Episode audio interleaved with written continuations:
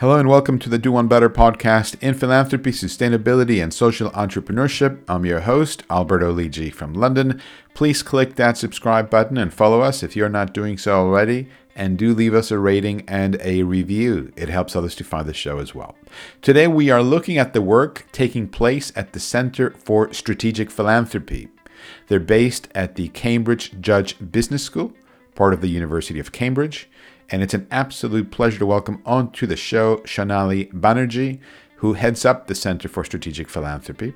Full disclosure, I am a visiting fellow of the center and I'm a big fan of the work they're doing. They're doing some really interesting research into the global north, global south power dynamic with a context of philanthropy. So, this is a highly topical issue, and I think you'll enjoy today's show. We'll find out about the work taking place at the center, what's been happening so far and where they're heading in the next few years. And for reference, also do take a look at a previous episode I did with Clare Woodcraft, who used to be the executive director at the center back in late 2020. So, without further ado, Shonali, a big heartfelt welcome onto the Do One Better podcast today. Thank you so much, Alberto. It's great to see you. You're out there in Cambridge. I'm here in the UK in London, and we're going to be talking a little bit about the Center for Strategic Philanthropy at Cambridge University's Judge Business School. Uh, I'm a visiting fellow there. You're leading up all the efforts uh, at the center, and love to find out a little bit about the center. What's it all about for all those folks who may not be familiar with it? Yes, thank you so much again, Alberto, for for having me uh, and and for all of your support as a as a visiting fellow over uh, over the last year plus. Um, yes, as you said, I'm Dr. Shonali Banerjee. I uh, I lead the the Center for Strategic Philanthropy at the Cambridge Judge Business School. And um, and yeah, we are still, you know, I like to say that we are still a fairly new research center um, as far as, particularly as far as the university goes. Um, and yeah, we were launched in March of 2020, which in hindsight was just a you know a, a, terrible time to to launch any new initiative, let alone a research center. But uh, but yeah, but we're uh, we're going to be coming up on three years now uh, since uh, since our inception, and uh, our primary role is to uh, is to create knowledge and disseminate that knowledge.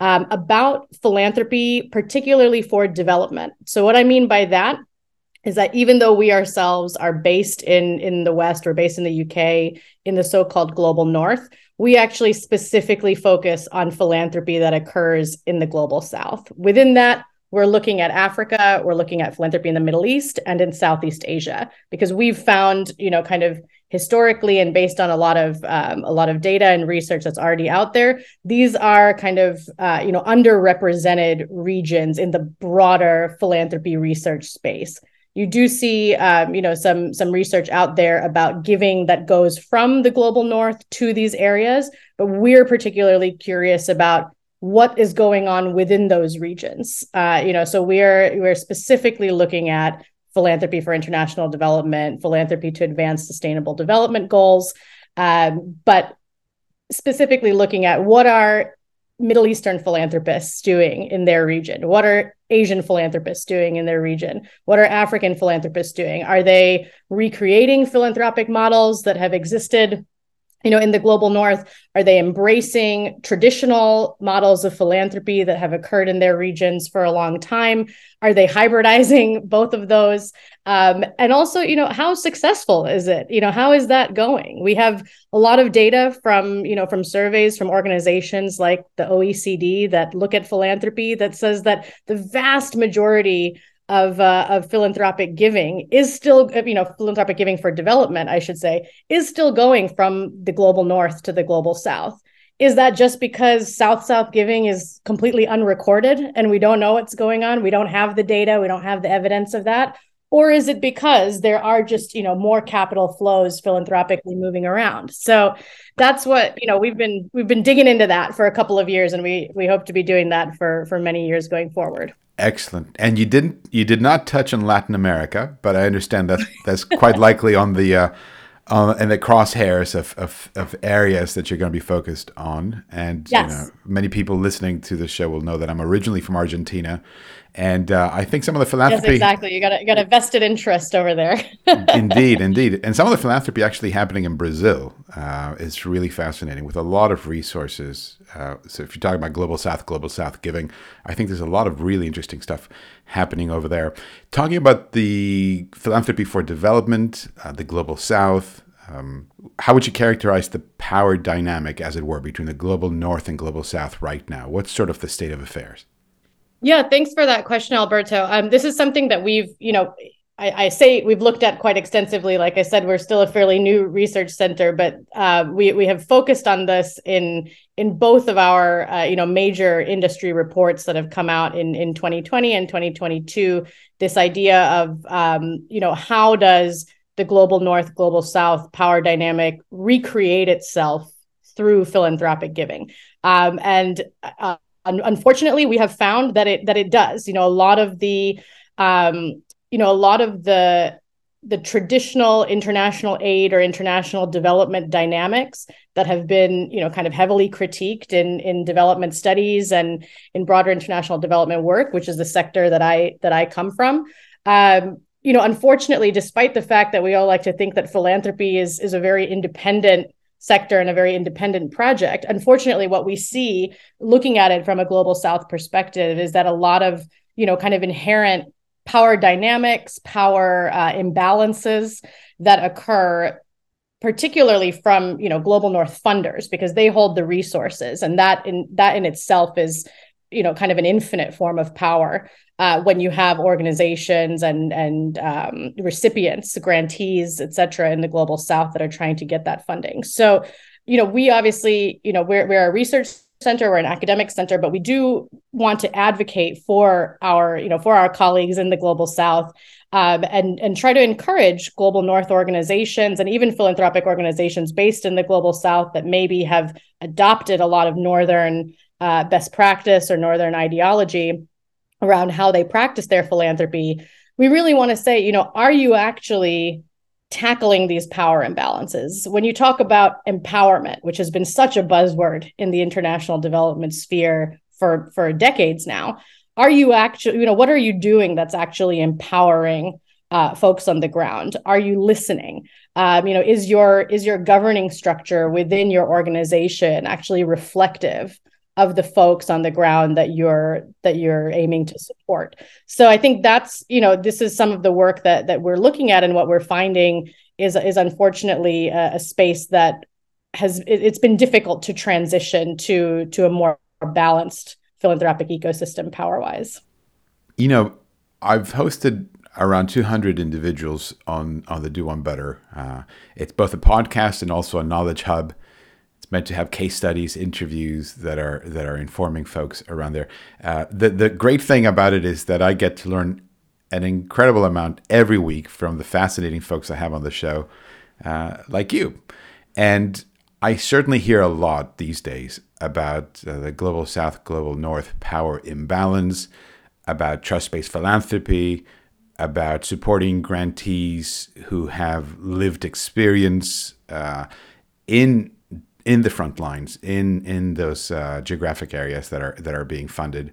You with with um, with a research hat on, how aligned is what you're hearing from sources like me with what you're finding uh, based on your actual research? Like, what's the what's the reality look like? Does it align with what people are saying? Yeah, that I mean, yeah, that is a really interesting question. I think, yeah, thanks for asking that because I don't think that gets asked very often. Uh, but yeah, I think I would say certainly from our data collection, um, particularly over the last two years, you know, two and a half years that we've been around. And granted, I think, you know, as as I'm sure a lot of folks that you've interviewed in the last couple of years in this space have qualified. Obviously, we've got to address the elephant in the room we're talking about pandemic times, right? We're talking about, you know, times very much framed within COVID-19. And so when when we're going out and we're doing our research, because we don't have our own um, proprietary data sets from pre-pandemic times, we're kind of looking at, you know, almost this vacuum of time that has been completely dominated by how philanthropy has responded to, reacted to, uh, you know, the the needs of of the pandemic and or, or sort of the the things that were necessitated by the pandemic. So, as came out in our first report, uh, which was completely based on COVID nineteen and, and philanthropy, we realized that there, you know, there was a huge need within the sector to kind of reform, particularly how funding takes place because when um, you know like i said we're talking about we're talking about the global south we're talking about international development. The biggest issue was that international aid formal international aid massively contracted during the during the pandemic. And so recipients on the ground were desperate to get that funding from somewhere because there were complete blockages in how they were getting funding. So really that was a space where philanthropists particularly local philanthropists occupied right? Because that you know they were on the ground. They were seeing you know what was going on with their people. They were able to rapidly adjust. Um, so this is where you know things like trust-based philanthropy um, you know decolonizing philanthropy a lot of these you know kind of concepts that are thrown around really took you know really kind of took hold on a very practical level. Philanthropy became a little bit more decolonized uh, you know in, in the purest sense during the pandemic because because the west had to you know immediately you know shut down a lot of really vital flows of funding and local philanthropists had to really increase what they were doing tenfold. They had to work with local governments. They had to work with local stakeholders. Trust-based philanthropy had to become a thing because people could not report in the same way that they have in the past. They couldn't take a year and a half to put together one grant application the way they have in the past. And you know we could say is that actually an effective way to to distribute funds so the issue that we're seeing on the ground right now and this is based on data collection that I did um, you know, over the last year to put together our formal system change and philanthropy for development research agenda. The the biggest concern that I'm hearing now is that a lot of philanthropic organizations, both in the North and also unfortunately in the global South, are snapping back, you know, rubber band style to the way things were before the pandemic, where the pandemic was a was a phase, and you know, and, and, though we are still very much in it, a lot of operations are starting to resume as normal. So I think that is something for us as researchers uh, is is very concerning. Is a very concerning trend to see. That uh, you know, our hope was, of course, that there are a lot of long term lessons learned uh, by the way that philanthropy had to adapt, and in a lot of cases, adapt, um, you know, for the better during the pandemic. And so the thing is, is that you know this this inclination to return to business as usual might actually be perpetuating practices that continue to keep power imbalances in place. So I think that's something we will continue to observe that very carefully. Um, but that's something that we're we're a little bit concerned about. Sure. So the pendulum might be moving back. Exactly, exactly. So, you know, I think, you know, we'll obviously have to continue collecting the data to see to see what happens. Um, but I think, you know, from what I'm hearing both uh, kind of anecdotally in focus groups and in interviews I do, there is a real anxiety, um, you know, from organizations on the ground, you know, whether they're smaller philanthropic institutions that rely on various pots of funding, whether they're, um, you know, more grassroots organizations, they are very concerned about yeah. this. Now, not to plug the Center for Strategic Philanthropy too overtly, but it sounds to me that uh, if a foundation is looking to gain better insight into the global north, global south power dynamic, power imbalances, how to redress any issues, and looking at it not just from, yes, we want to figure it out a little bit, but actually wanting to have some rigorous academic research underpinning their their uh, understanding of reality and conceivably underpinning how they will be formulating their way forward these big foundations that we think about in the global north. It sounds to me like the the center for strategic philanthropy would be an obvious candidate to fund Yes, absolutely. I mean, we are, like I said, we are we are a research center. We're we're based at a university, and you know, we we have we have an operating model that is, uh, you know, very conducive to to enthusiastic supporters getting involved uh, you know getting involved in supporting our work you know we have a very like i said you know we worked very very hard um, you know our whole team along with the uh, with the business school to establish you know a very forward looking research agenda based on system change um, in the in the philanthropic sector, which has you know as as many of your listeners will know is is widely touted as something that really needs to needs to happen. It needs to it can't just be sort of bolted on solutions, you know, cherries on top of sundaes uh, in terms of how the philanthropic sector really needs to to change to become more effective and impactful. Um, so we built a whole research agenda around that, particularly for anyone who's interested in, in philanthropy uh, in the global south.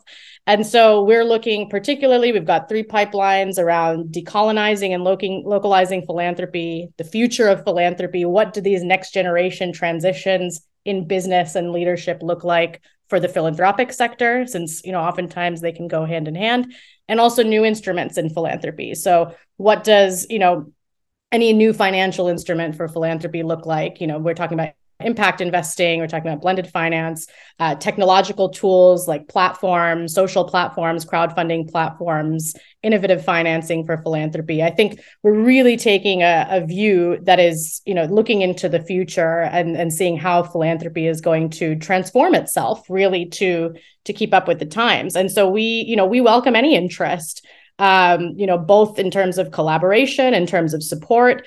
Uh, you know, we do we, we do take on a handful of, of private contracts for you know for organizations that are looking to investigate a very particular space or a particular research question.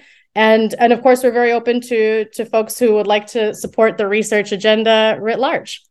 And for additional context as well, I did have Clare, our, our mutual friend, Clare Woodcraft, who used to be the executive director of the center.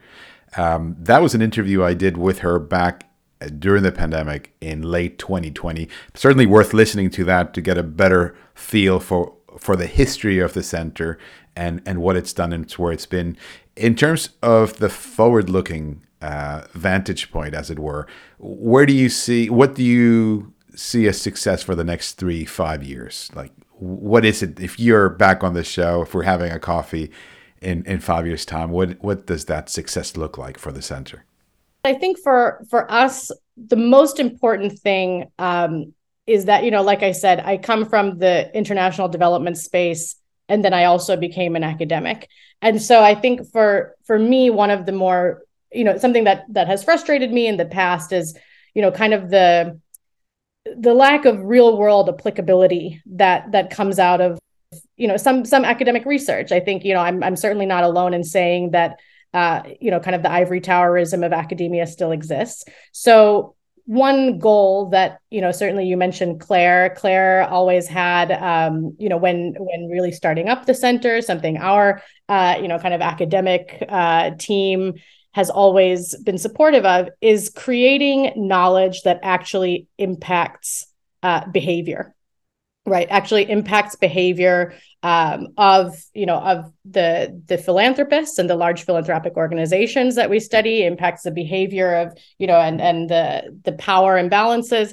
So what i would like to see in the, in the long term is our research uh, and and the knowledge we create the the training and teaching programs that we do the advocacy and outreach that we do actually changing behavior on the ground actually being used and referenced to you know to create more um, you know more dialogue and, and then and then more behavior change in how philanthropic funds are distributed in how um, you know how we you know we obviously advocate for more programmatic approaches not project based approaches. That's something that i know clare you know certainly has has said maybe perhaps on on the previous iteration of the podcast. And that's something we talk about all the time.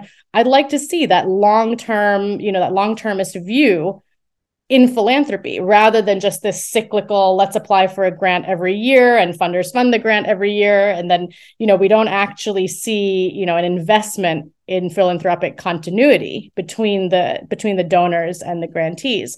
So that's something i would i would really love to see that our research is being used to create behavior change uh, you know in the sector. It doesn't just you know stay behind uh, you know in the in the vaunted halls of of the Judge Business School or of the University of Cambridge that it's actually being used by folks on the ground uh, uh, because they believe that the that the data that we've produced, the knowledge that we've produced, has been enormously transformative for their work. Yeah.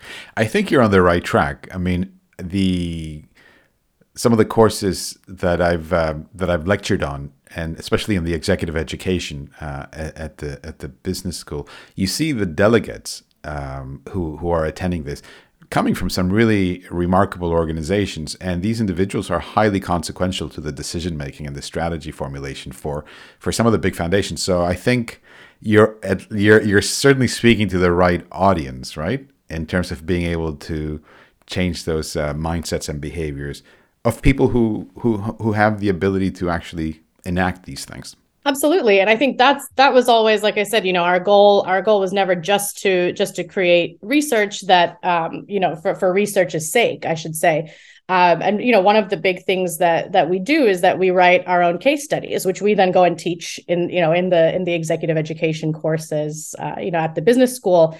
And I, I, believe we're we're one of the first organizations to, or we're the first research centers, I should say, to create an executive education program that is exclusively on maximizing impact in development philanthropy, right? And then I should say that you know I know that there are, are wonderful, wonderful courses that our that our peers in the in the business school arena offer um, on on a variety of things, but our course is, fo- is focused you know absolutely laser focused on the on the global south on doing philanthropy in the global south. You know we're sort of one trick ponies in that way. You know the research agenda the convening the education you know we really try to to to you know hone in on on this uh, need to focus on on how philanthropy is done and and how it should be and best practice in emerging markets. Because one of the things we've seen is that uh, you know, there is some emphasis on a lot of global South philanthropists and organizations working in that space in those regions taking best practice that might have been really effective in the global north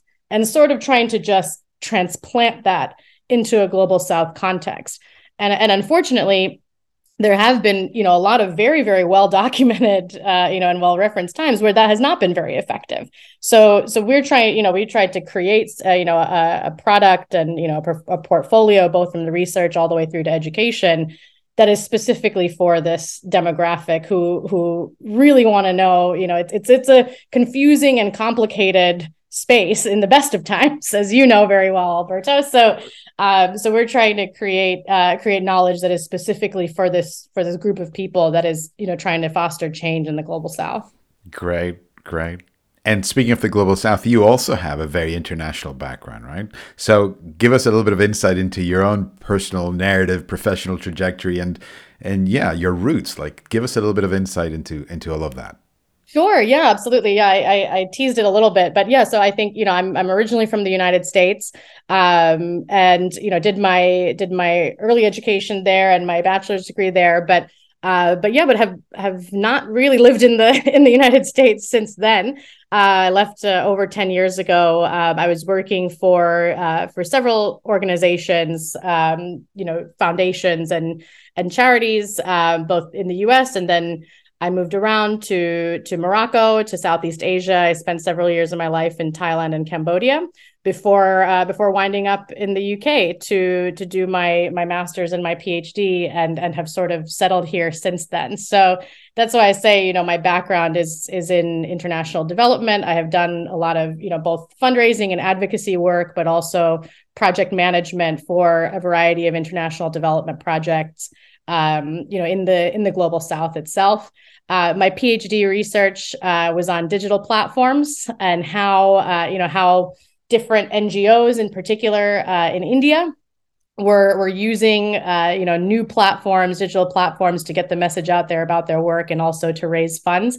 Um, this is obviously a very very dynamic and an emerging space, um, which you know which is is also researched at the center. And so um, so yes i think my you know my background professionally was in the international development and philanthropy space. And you know i've been very lucky that i get to continue to you know wake up in the morning and and still research and and do that every day uh, as the principal investigator at the center. Excellent.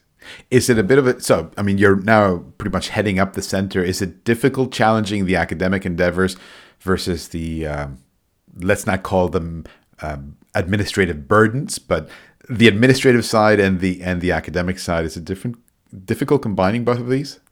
I don't. I mean, I wouldn't say it's difficult. I think it's you know, I think it's definitely um, it's definitely been an exciting opportunity because it, it it has allowed myself and you know the research team. A lot of times, you know, when you have big organizations like this, you know, the researchers were you know we're in a dark room on our laptops crunching data, um, but you know we you know researchers are not always. I mean, sometimes they very much are, but not always super involved with the you know with with the broader you know the the broader running of, of a center or the the advocacy work the outreach work that a center does so for me that's been a really exciting opportunity because like i said you know i i didn't intend to um to be an academic as as my career you know i was i was in the practice sector i thought you know let me get a let me come let me come to the uk for a year and get a master's degree and then get right back out into the field obviously that didn't happen i sort of got so intrigued by by the, the research questions and the investigative side of, of academia that it really managed to, you know, the sector managed to suck me in. But at heart, I'm still very much a, a practitioner academic. And so, so from my perspective, uh, a research center like ours, which is, you know, kind of almost equal parts research and, and also uh, kind of sectoral change uh, and, and sectoral change advocacy, um, is really a, you know a, a, fantastic kind of breakdown. And I, I love being able to have my hands in both of those in both of those pots as it were. Now i did my degree at cambridge but not at the business school and now i'm a visiting fellow at the business school which is great um, but i did do a master's in management at the london school of economics quite a while back over 20 years ago and i remember back then half my class wanted to go into investment banking, the other half wanted to go into management consulting, and that was pretty much it. Now, if I give a lecture, and occasionally I do uh, at the LSE, I've given some lectures to my old cohort, or the folks who are doing that master's in management today. And it's really fascinating and very heartening to see how many of those students are really interested in social impact. They're really interested in impact investing, in philanthropy, in the foundations world, in the NGO space. Um, not an insignificant amount. I mean, and, and, after each one of those, there's just so many folks who reach out to me and say, well, how can I find out more about it? How would you characterize things at uh, Cambridge Judge Business School? How um, involved do you feel or embraced do you feel by the broader business school to to bring in the notions of social impact and philanthropy and all of these things that you're researching uh, into those MBA uh, uh, courses and so forth. Yeah, I mean, this is. I, I think I would say that things at the at the judge business school really echo you know exactly what you were just reflecting on you know at the at the LSE and and I think it's it's certainly not just just the two schools I think this is a, a sectoral shift across business schools which is enormously heartwarming from my perspective to to see. Um, as, as i said i mean you you obviously have much more of a, a business school background than i do. I you know I come from a development studies background. I had an international politics background before that. Uh, I was trained by two anthropologists during my PhD. So, you know, there are times where, where I thought, oh, wow, this research center, you know, it's based at a business school. Is this going to, you know, is this the right fit for a, you know, really looking at an international development focus?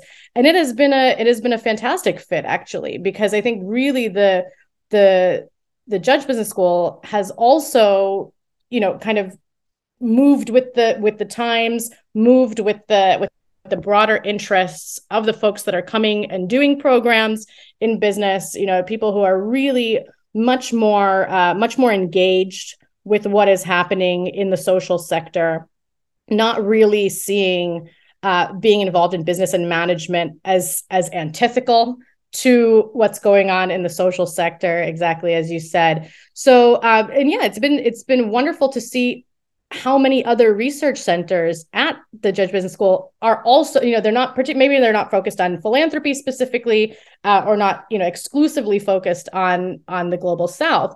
But there are so many research centers. We have the the Center for Social Entrepreneurship, the Center, you know, for uh, for alternative finance, the Center, uh, you know, for India and global business, for circular, uh, you know, circular economy. So there has been a huge kind of, uh, you know, upspring in not only folks you know wanting to to study and learn about these things and the MPhil programs and the MBA programs, et cetera, but also a huge amount of research that our, our faculty and academics are, are doing on these various spaces, which directly benefit us because, you know, as a, as a younger center in the business school, as a newer center, you know, we really have had such a great foundation to build our work from. And, and it's really been wonderful to see the enthusiasm from, you know, everyone from the dean down to the, down to the faculty about the work that we do, you know, tying it into various bits of research on um, you know there, there's a lot of emphasis on on csr and the csr transition to esg and you know how does philanthropy and conversations literature around philanthropy feed into all of that particularly also on the on the innovation and impact investing side. So i think this is you know it has been a really really um, a really interesting and, and also a very fruitful uh, experience for us Love it. If somebody wants to find out more about the work you're doing, whether they want to support you, whether they want to read some of your research, whether they just want to brainstorm, what's the best way of getting a hold of you? Yes, absolutely. So, I mean, if they want to read some of our research, the the thing that I am, you know, one of the things that I am proudest of is that uh, the CSP's research is open access, uh, which is, you know, often a, a rare thing to to say in uh, in, in academic spaces. So all of our uh, recent reports are available online. Um, you know, we we have a website, so uh, you know you can search us. Uh, you know, you can find us through the Judge Business School's website, or you can just search Cambridge Center for Strategic Philanthropy, and you know all of our our work and you know our various uh, events and everything are there. All of our previous events are on our youtube channel so that is also open access. Um, we we try to be as active as possible on social media and so you can find us on on twitter uh, at cambridge csp uh, or on linkedin. Um, and then of course uh, you know i would i would love to hear from anyone who you know who has really i hope been uh, been intrigued or or inspired by by our conversation today. Um you know my you know you can you can follow me on social media. You can dm me on social media. I i usually try to be quite responsive. Um and then we also we have our our email address which is csp at jbs.cam.ac.uk. It's a bit of a mouthful, so I'm hoping Alberto, maybe when the podcast is released, you might be able to to to have a link to that somewhere, in case people didn't write it down quickly enough. so. You're very active on social media, so if somebody's determined, I'm sure that they can track you down. Look, it's been uh, absolutely wonderful hosting you on the show today and learning yet more about the center's work. And again, obviously, wishing you continued success uh, to bigger and better. And uh, and thanks for sharing so much insight and such great passion about the work you're doing and uh, and the work of the center and the research. It's been great. Fantastic. Thanks so much, Alberto, for having me on. Perfect. And that's a wrap. Thanks very much for tuning in. As always, you've been listening to a great show with Shonali Banerjee, who is heading up the Center for Strategic Philanthropy at Cambridge Judge Business School. For information about this conversation and 200 other interviews and case studies with remarkable leaders in philanthropy, sustainability, and social entrepreneurship, just visit our website at lidji.org. That's L I D J I.org. Please click that subscribe button and follow us if you're not doing so already, and do leave us a rating and a review. It helps others to find this show as well.